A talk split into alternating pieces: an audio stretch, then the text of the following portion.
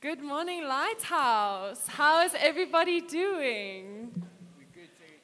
Good. So, um, if you've never met me before, my name is Teri Jane Perez Castañeda. I'm married to a beautiful Colombian man, um, and I am celebrating my second Heritage Day as a person who's married into Colombian culture. This is not Colombian dress, but uh, I tried. um, everybody looks so beautiful and amazing in their heritage wear. Thank you so much for dressing up, guys. It's amazing. Love to see all the colors and the cultures that we've got here.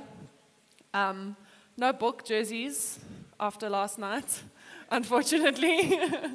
it's okay, Jesus loves Ireland too. Um, yeah. Kimmy's still working on a forgiving heart over there a little bit. um, yeah, I have the privilege of sharing on uh, part eight of our Prodigal Son series. I'm sharing on the Father. And um, I just wanted to say, like, firstly, I am preaching not under my own authority, but I'm preaching under the authority of the eldership team. I'm in under their correction, under their authority. I'm not speaking under my own authority. I'm in submission to them.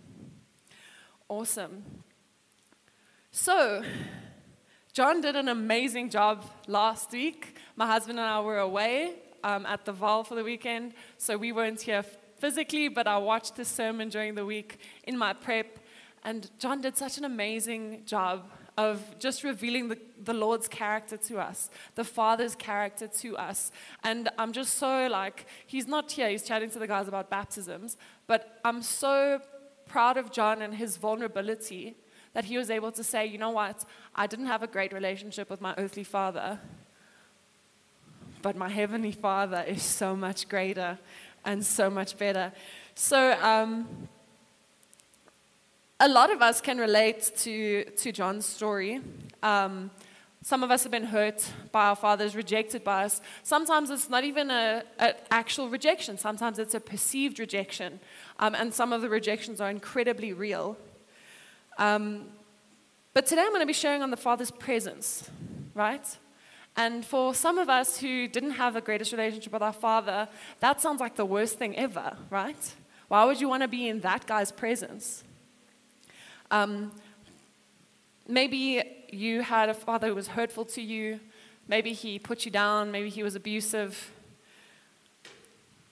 And if you don't want your earthly father's presence, because that's the model that you were given, why would you want to go and sit in the presence of the Heavenly Father, right? So, John, I'm not going to repreach what John spoke about but he spoke about the Father's character and nature. And um, there's a verse in the Bible where the Lord actually tells us from his mouth about his character. And it's in Exodus um, chapter 34. Um, Zan, if you can put that verse up, it should be the next slide. And it says from verse 6 The Lord passed in front of Moses, calling out, Yahweh the Lord, the God of compassion and mercy. I'm slow to anger and filled with unfailing love and faithfulness. I lavish unfailing love to a thousand generations. I forgive iniquity, rebellion, and sin, but I do not excuse the guilty. I lay the sins of the parents upon their children and grandchildren. The entire family is affected, even the children to the third and fourth generations. Now, I don't want you to get stuck on that last verse. It's hectic. But I want you to look at the, the sentence just before. It says that he doesn't excuse the guilty because if we're honest, if someone does something wrong to us, we want them to face consequences. We want people who are menaces to society to, um, not in the cool way, in the mean way, we want those people to face consequences. And so this verse speaks about God's righteousness until the third and the fourth generations. But the first sentence in that verse is I lavish unfailing love to how many? A thousand generations. So God's wrath lasts three or four generations, but God's unfailing love and mercy lasts thousand generations. So God's love is so much bigger and far outlasts and outweighs his wrath. And I also want to say that God, God's perfect plan and God's intention for the family model was that your father would be a representative of the Father. That was God's intention. That is why He made it so that when a man and a woman, a man and a woman come together and have a child, because that was His plan. In the biblical model, we speak about husbands laying their lives down for their wives, for their families, because that's the example that Christ gave us when He lay His life down for the church. Now, it's sad. It's sad that we're living in such a broken society. John was sharing those stats last week about how many, how many kids grow up in fatherless homes. That stat didn't even cover the kids that grow up in homes where the father is present, but is a bad influence, but is not a good presence. But God intended for the man, for the father, to lay his life down because the biblical model is the first shall be last and the last shall be first. Father is supposed to be the spiritual covering of the family, supposed to love them, supposed to be held accountable for them. And I want to encourage you guys this morning if, if there's a father wound in you, we're going to do some ministry later. We would love to pray with you. If there's a father wound, allow God to restore your image, your perception of what a father is, because our Heavenly Father is so good. I want to read that verse from Exodus 34 again. Yahweh, the Lord, the God of what? Compassion and mercy. I am slow to anger, and I'm filled with unfailing love and faithfulness.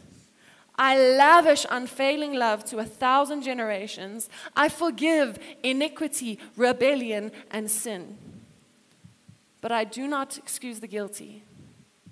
I lay the sins of the parents upon their children and grandchildren. The entire family is affected by their sins, even the children in the third, third and fourth generation. Now, Xander, I'm going to ask you now, now to play this clip that I sent you. And I feel like this is what we should feel. This clip embodies what we should feel in the presence of, of the Heavenly Father. And for those of you who are fathers here, there's actually not that many fathers here. Hi, Luca, Ian, Frank, John's all the way in the back, Andre, Justin, are you a father? Scotty's raising his hand, yeah. This is the way that we should react to our earthly fathers as well, because our earthly father should reflect the heavenly father. So the dads that are here and the dads to be in the future, let your kids, let the people around you react to you in this way. Um, you can hit that clip for me, Xander. Thank you. It's just two and a half minutes. Look, who's that?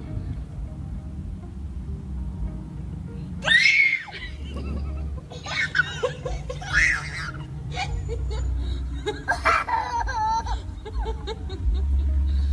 is that? Bubba! Who is that?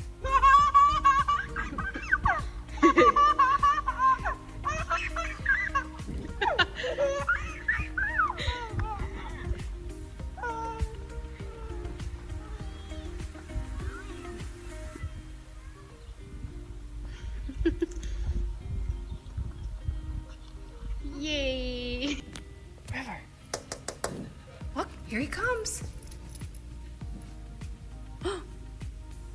Is it Daddy? Is that Daddy?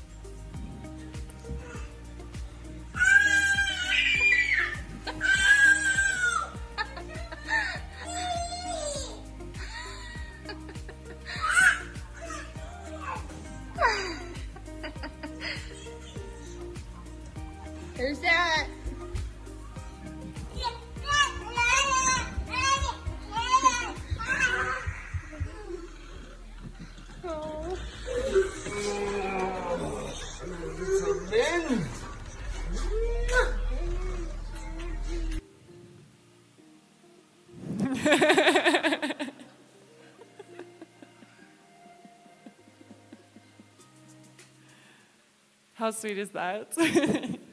Those make me cry. um, I had to leave the dog in there because my husband is a dog dad, Jason's a dog dad, Xander's a dog dad, and they, they related to that when they felt that one. Um, and but it's just it just is so beautiful to me. These kids and the dog literally unable to contain their, their excitement. They're like shouting. They're like, Dad, Dad, there's this other one. And it's so cute, but I couldn't find it on, on YouTube. And it's this kid, he's like chanting. He's like, Daddy, Daddy, Daddy. Like, that is how excited they are. Also, I want you to notice that not one of those dads had anything, not a surprise, not a present, nothing for those kids. All they did was show up. It was purely, their rea- those kids' reactions was purely to the presence of their dad. Daddy's home. They were so excited. So, um, I'm going to recap the story quickly, and you guys are probably so tired of hearing about the prodigal son. So I'm going to keep it as short and as theatrical as possible to keep you guys engaged. So for those of you who haven't read it, where have you been? Um, but if you haven't read it, you can read along in Luke chapter 15. Jesus is telling parable, and he basically says, This guy has two sons. The younger son goes up to him says, Dad, you know how am I going to get an inheritance when you die? And dad's like, Yeah. And he's like, Yeah, um, can I have it now? I know I'm only supposed to get it when you die, but it would actually be better for me if you were already dead because then I could get the inheritance. So, like, let's just skip the whole you dying thing and then you can give me my inheritance. So the father's wants this guy to learn a lesson, or he's very loving, or I don't know. But he's like, okay, cool. So he divides up his wealth between both sons, the older son and the younger son.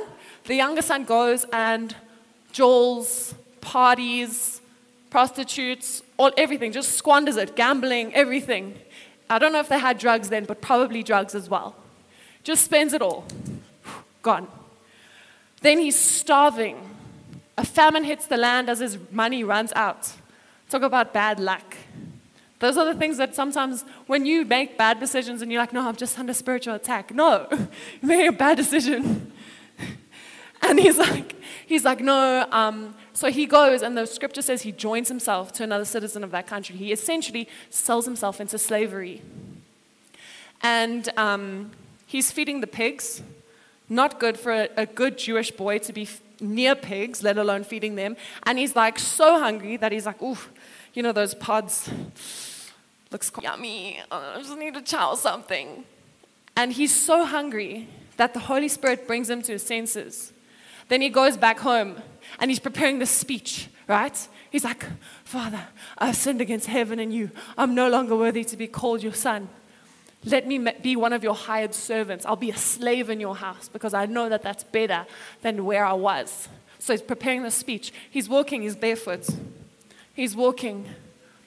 The, the word says that he was at a distant land. I don't know how distant it was, but like he's getting blisters. So he's like, Lord, Father, I've sinned against heaven and you. He gets there, and his father runs. He sees him from a far way off, and he runs outside to him, hugs him, and kisses him. He gets halfway through his speech. All he gets out is, Father, I've sinned against heaven and you.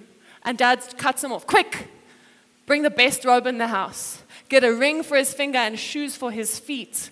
My son was dead, but now he's alive. Let's kill the fattened calf. We're going to jail now. So they throw a party. Now, Big Brother has been working in the field, like he does every single day. And um, the servants are like all going into the party, like they're all happy, whatever. And he's like, hang on, shift's not over. Where are you going? He's like, no, no, no. Master called a party.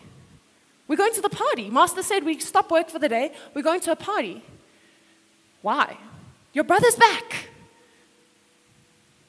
Now you think, you think he was a little bit excited to see his brother, right? But he's like, that oak, that oak that squandered all of my dad's wealth on prostitutes and wild living and nonsense, that guy, no ways. So he sits in the field with a fat lip and he sucks. He's like, no, no, I'm not going in. That guy's a chop. I'm not going in. So the father, in his love, goes out to him. My son, your brother was dead, but now he's alive. Come inside, we're going to celebrate. We have to celebrate. And he's like, Come, listen, Bali. I have been slaving for you. I have been working my bum off trying to get your approval, trying to get you to see my value. And the dad's like, My son, I am always with you. Everything I have is yours. He could have had the fattened calf, just summer because. We're having a braai, the Springboks are playing, hopefully they're going to win. Let's kill the fattened calf, and we're going to do a nice spit. He could have done that because everything the father had belonged to him already. You know, the word says in that first verse about the story, it says that he divided his wealth between the sons. So that means the older son already had his inheritance, but he didn't see that he was a son. He considered himself a slave, he had identity issues. Okay, so that's the recap. um, so, as you know, uh, we've got our little three, three, two, three. We've got three sons, right? Three fathers, two kingdoms, and three options. The three sons being the older brother, the younger brother, and Jesus, the perfect son of the kingdom. The three fathers, right? We've got the earthly father who divides his wealth, gives it to the sons. We've got our Father in heaven, Heavenly Father, perfect Father. And then we've got the father of lies, the devil that lies to the older brother and says, You've got to work. Come on, hurry up. That same guy that goes to the younger son and says, Ah, oh, but like, why must you work, man? The old man's going to leave you so much money when he passes away. Just take the money, go and have a good life.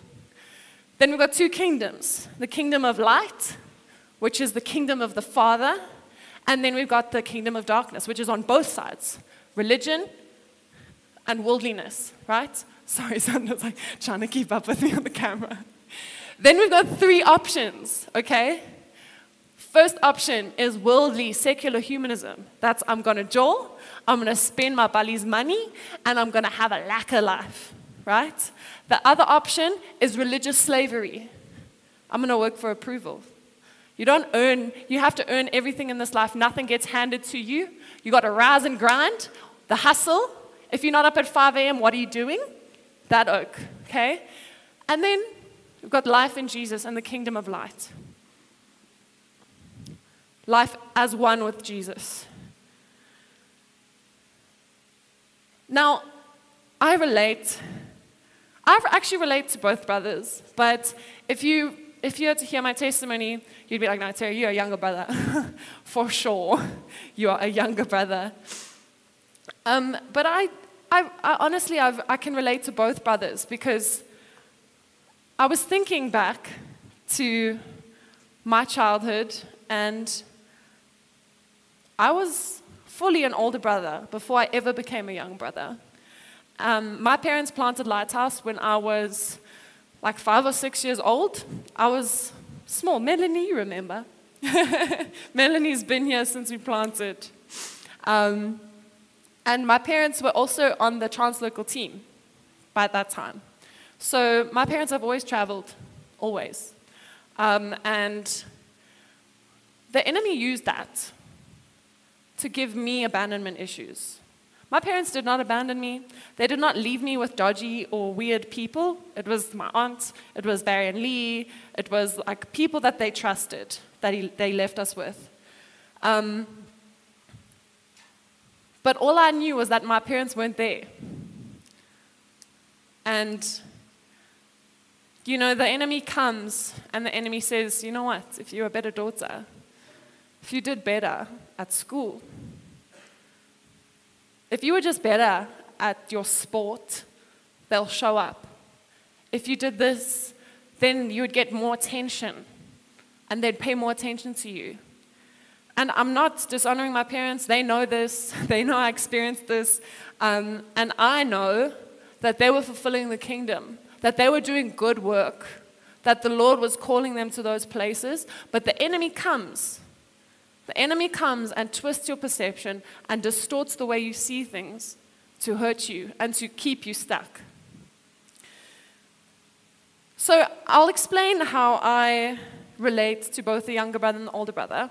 But as we talk about presence this morning, we're talking about the presence of the Father, right? All of those kids being so excited that they can't keep it inside. It comes out in these squeals and shouts and laughing, and they don't know if they need to laugh or they need to cry because they're so excited they're seeing their dad. And the younger brother ten- has a tendency, which we can fall into easily. And I call that tendency presence gifts over presence. See, my parents always used to bring back gifts when they traveled. And it wasn't like a guilt thing to be like, sorry, we were away, here's a present. It was more like, hey, I was thinking about you. I know you like this thing. So I got this in the States, I got this in South America, I got this because I was thinking about you. And I was about seven years old at the time of this story, um, Jesus has forgiven me. Um, and my dad was away. So my mom was with us, looking after us, my dad was away. And he called us from overseas. Now, back in those days, a call from overseas was expensive. Um, but he just wanted to hear our voice, and he wanted to, um, he wanted to check in with us. So my mom gives me the phone, and the first thing out of my mouth is, Dad, what present did you get me? Because I know my dad's in a lacquer country, right? So I'm like, I'm going to get a nice present. I think I was talking about it with my friends at school the day, that day. Like, I was like, no, my dad's away, but he always brings me presents. And the first thing out of my mouth was, what did you get me? And my dad was hurt, as anyone would be. If you're away and you just want to hear from your family, you just want to hear their voice, and the first thing out of their mouth is not, Hi, Dad, how are you? I miss you. I love you. What did you get me? And that's why I'm saying presence over presence. And we treat the Lord like this. I treated the Lord like this. When I was in my prodigal era, I would only pray to get things from God. Lord Jesus, help me with my exam. I know I should have studied a bit more, but Lord, you are bigger than this exam paper, right? Lord Jesus, forgive me for drinking too much last night. Lord Jesus, I pray that you help me get to university even though my tank is on empty. I was praying these me, me, me, me, me prayers because I wasn't seeking the Lord's presence. I was seeking his blessings. I was seeking the things that he can give me more than I was seeking his presence. Ooh.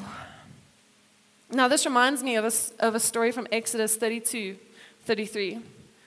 So this happened like right after God brought the Israelites out of Egypt, right? We'll get to that scripture in a moment. This is like right after God brought the Israelites out of Egypt. If you haven't read this, guys, it reads like sci fi. If you read the way that the Lord brought the, the Israelites out of Egypt with 10 plagues, guys, the Nile was turned into blood. There were like crazy frog infestations. Like it was proper. Like if you read it like that, and you see the movie happening in your head, guys, you'll get addicted to reading the Bible. It's the best thing to get addicted to. But um, so the Israelites have been brought through out of the land of Egypt. by the hand of God. Now, it is completely undeniable that God was the one who brought them out of Egypt because as they come out of Egypt, He parts the Red Sea, and these people walked on the dry land of the sea with the water piling up on either side of them. Okay? So these, this was like the golden days of when to believe in God. So if you, if you had seen all of this and you didn't believe in God, sure. Like, I want them to come here and live here. Anyway, so now the Lord has been leading them through the wilderness, right? A pillar of smoke by day and a fire by night, right? So God's presence is literally with them. And so Moses gets called up to the mountain, right? The Lord's like, Come, we're going to write the law. So he goes up and he's there for a while. And what do the people do? Forget God. They're like, oh, God's gone. He went up the mountain. He's never coming back. Moses is never coming back. Quick, everybody get your gold jewelry. We've got to make an idol. And it actually happens that God says, Moses, please go down, down the mountain and sort out your people. Look what they're doing. Look what I've done for them and look what they're doing. And what happens is God gets so angry, and rightfully so. If I'm reading this with all of this knowledge that they've experienced this firsthand in the last couple of weeks, and they forget God so quickly, God's like, No, I'm wiping them out. I'm going to start again. This is enough now. Moses says, No, Lord. Did you bring them out of Egypt just to kill them? Everybody will say that you brought them out of Egypt just to slaughter them in the wilderness. You can't do this, Lord. And he pleads with God on behalf of the people. Then God says, Okay, fine. And this is where we're going to pick up this verse, Exodus 33. The Lord said to Moses, Get going, you and the people you brought up from the land of Egypt. Go up to the land I swore to give Abraham, Isaac, and Jacob. I told them I will give this land to your descendants, and I will send an angel before you to drive out the Canaanites, the Amorites, the Hittites, the Perizzites, the Hivites, and the Jebusites. Go up to this land that flows with milk and honey, but I will not travel among you. For you are a stubborn and rebellious people, and I would surely destroy you along the way. So God's like, okay, I'm not going to destroy you. And I'm even going to give you the promise. I'm going to give you the inheritance. You don't even have to fight for it.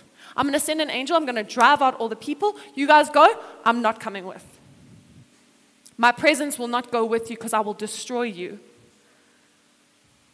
So, this is the present on a silver platter but no presence. Then Moses said, in uh, much later, like verse 15, then Moses said, If you don't personally go with us, do not make us leave this place. How will anyone know that you look favorably on me, on me and your people, if you don't go with us? Now, this is the key. For your presence among us sets your people and me apart from all other people on the earth. The Lord replied to Moses, I will indeed do what you have asked, for I look favorably on you and I know you by name. Lord, I don't want to go if you're not going with me.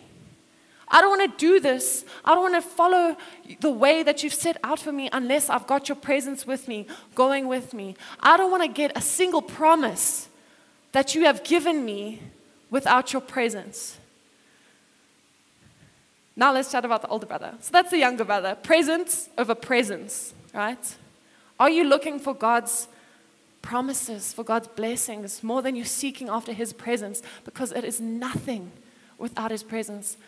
John spoke last week about what is the final destination of Christians. It's not heaven, it's presence, communion, fellowship with the Father into eternity. That is the final destination. And that is the best thing that we can ever get.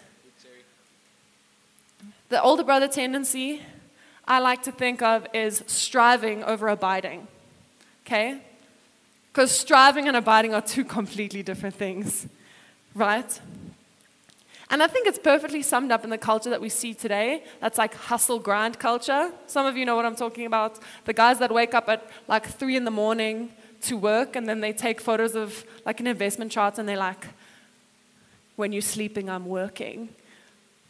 They're like, no, you got to work for everything that you get in this life. You got to fight for a piece of the pie. You got to work hard to get approval from God, from people, to prove that you're worthy of the sacrifice of Jesus. That's that voice that comes in and accuses you. It says, When was the last time you shared the gospel? You're not a good Christian. You can't say no to serving on a Sunday. Doesn't matter if you're burnt out. You can't say no. That's that voice that comes and say, "Oh, you really didn't do great at praying for that person, hey? You're stumbling over words. You know that if you had prayed more in the week, then you would have done better, but you're not. You're a bad Christian. You're naughty. That's that voice. Bad Christian, naughty Christian. And I, I fell into this trap myself. I felt like if I had the marks, if I had, if I gained the, um, the proficiency in my sport, in my music, that then I would earn the presence of my parents. And you know what? They unknowingly contributed to it because when I made first team netball, they were there. But they weren't there for all of the games leading up to that. Even my first year in first team, I remember being so upset because they weren't there for my major matches. And understandably, my dad plans his year a year in advance, right? So, and I only made the first team that year. So all of his trips were set. There was nothing that he could do, and he was just it just was bad timing. He was away. And then at the end of the season, I won three awards: most improved player, best defender, and something else. I don't remember. My parents were there at the, th- at the prize giving when I was on the mountaintop, and then they were at every game. Pretty much every game after that, my parents were there. And so the message that I received that the enemy twisted and pushed on me was you are not worth being with if you are not excelling. You are not worth being with if you are not the best. You're not worth being with if you're losing matches, if you're getting C's. And so I pushed myself. I, I would have a meltdown if I got a C at school. I would have an absolute meltdown if I lost a netball match, if I played badly. I would be so depressed. I developed an eating disorder because I felt like that is the last box I needed to tick. I was like, got the marks, first team netball, I'm student council. But if I just lost this extra five kgs, then I'd be worthy because this is the only thing that I'm not good at.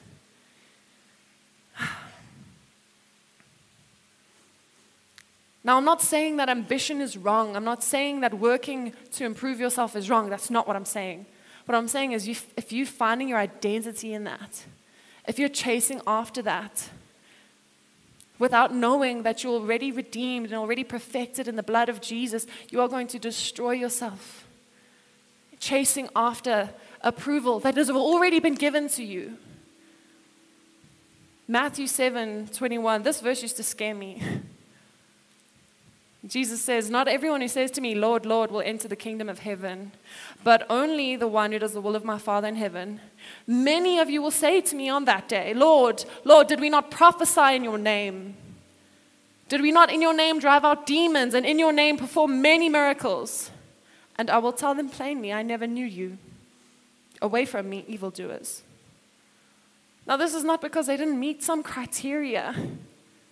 It is that they were trying to get into the kingdom of heaven based on their works and not on the finished work of Jesus Christ on the cross. They said, Lord, I cast out this many demons. Lord, I performed this many miracles. I did this many things. This is my CV, my spiritual CV, Lord. Look, can I come in? No.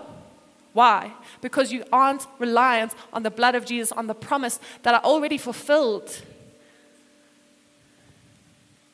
See, God doesn't want you to do anything for Him. Don't do anything for God. He wants you to do things with Him, with His grace, with His power. Ephesians 2, verse 8 to 10 says, For it is by grace you have been saved, through faith. And it is not from yourselves, it is the gift of God, not by works, so that anyone can boast. For we are God's workmanship, created in Christ Jesus to do good works, which God prepared in advance for us to do. You see, Jesus understood this. Jesus, who could do it all himself, understood this. In John 5, verse 19 to 20, Jesus gave them this answer I tell you the truth. The Son can do nothing by himself. He can only do what he sees the Father doing because whatever the Father does, the Son does also. For the Father loves the Son and shows him all he does. Yes, to your amazement, he will show him even greater things than these. Now, I had other stuff prepared, but I've gone off the beaten path a little bit. and I want to just, I want to encourage you to read, when you read your Bible, when someone gets called by God, or commissioned by God, or asked by God to do something, there is almost always some variation in the scripture of God saying, I am with you. I want to encourage you get a highlighter. And this is that one color. You're going to use this color just for those verses, just for those sentences. I don't know what color it is that you want to do, but it is, I'm going to read a couple. This first one is from Exodus 3. This is when Moses was called by God through the burning bush. In verse 11, but Moses said to God, Who am I that I should go to Pharaoh and bring the Israelites out of Egypt? And God said, I will be with you. And this will be the sign to you that it is I who have sent you. When you have brought the people out of Egypt, we will worship God. You will worship God on this mountain. I will be with you. Who am I? I will be with you. But I don't have the credentials. I will be with you. But I stuffed up earlier in my life. I messed up. I will be with you. Of my own credentials, of my own other than being a Nepo baby, I have no credentials other than the blood of Jesus that brought me out of my sin and my brokenness. I have no credentials to be standing up here other than the fact that God is with me as I stand up here. I could do no prep this week if it was not for God with me. Some more, some more examples. Joshua chapter 1. This is commissioning Joshua, who served under Moses for years he was going to be the one to lead the Israelites into the promised land. Verse 5 No one will be able to stand against you all the days of your life. As I was with Moses, so I will be with you. I will never leave you or forsake you. Be strong and courageous because you will lead these people to inherit the land I swore to their ancestors give to them. Not be strong and courageous, go and do it, good boy. No, I will be with you. I will never leave you. I will never forsake you. Therefore, be strong and courageous. Therefore, go and do all of these things. Take these people into the inheritance that I've promised to them. Not from your own strength, but because I am with you. Abram, if we go even further back, Abram, the father of the Israelites, before he became Abraham, Genesis 12:1, the Lord said to Abram, "Go from your country your people and your father's household to the land that I will show you. I'm going to lead you into that land. You're not going to find that land by yourself. I will show you. I'm going to take you. I'm going to be with you. And I'm going to show you where to go. There's, there's countless examples. But the last one I want to share is not the Gideon one. I don't even have it on the slides. It's Matthew 28, the Great Commission. The words that Jesus left his disciples with. It's from verse 17. And when they saw him, they worshipped him, but some doubted. Jesus came to them and said to them, All authority on heaven and on earth has been given to me. Go therefore and make disciples of all nations, baptizing them in the name of the Father and of the Son and of the Holy Spirit, teaching them to observe, observe all that I have commanded you. The, this last sentence. And behold, I am with you always to the end of the age. Not go and do all of these things in your own strength. Not go and make sure that you don't mess up because everyone's watching you. No, go because I will be with you until the end of the age. Go and do these things in my power. Go and do these things from my presence. Go and do these things from my strength and my grace. Won't you stand with me, church?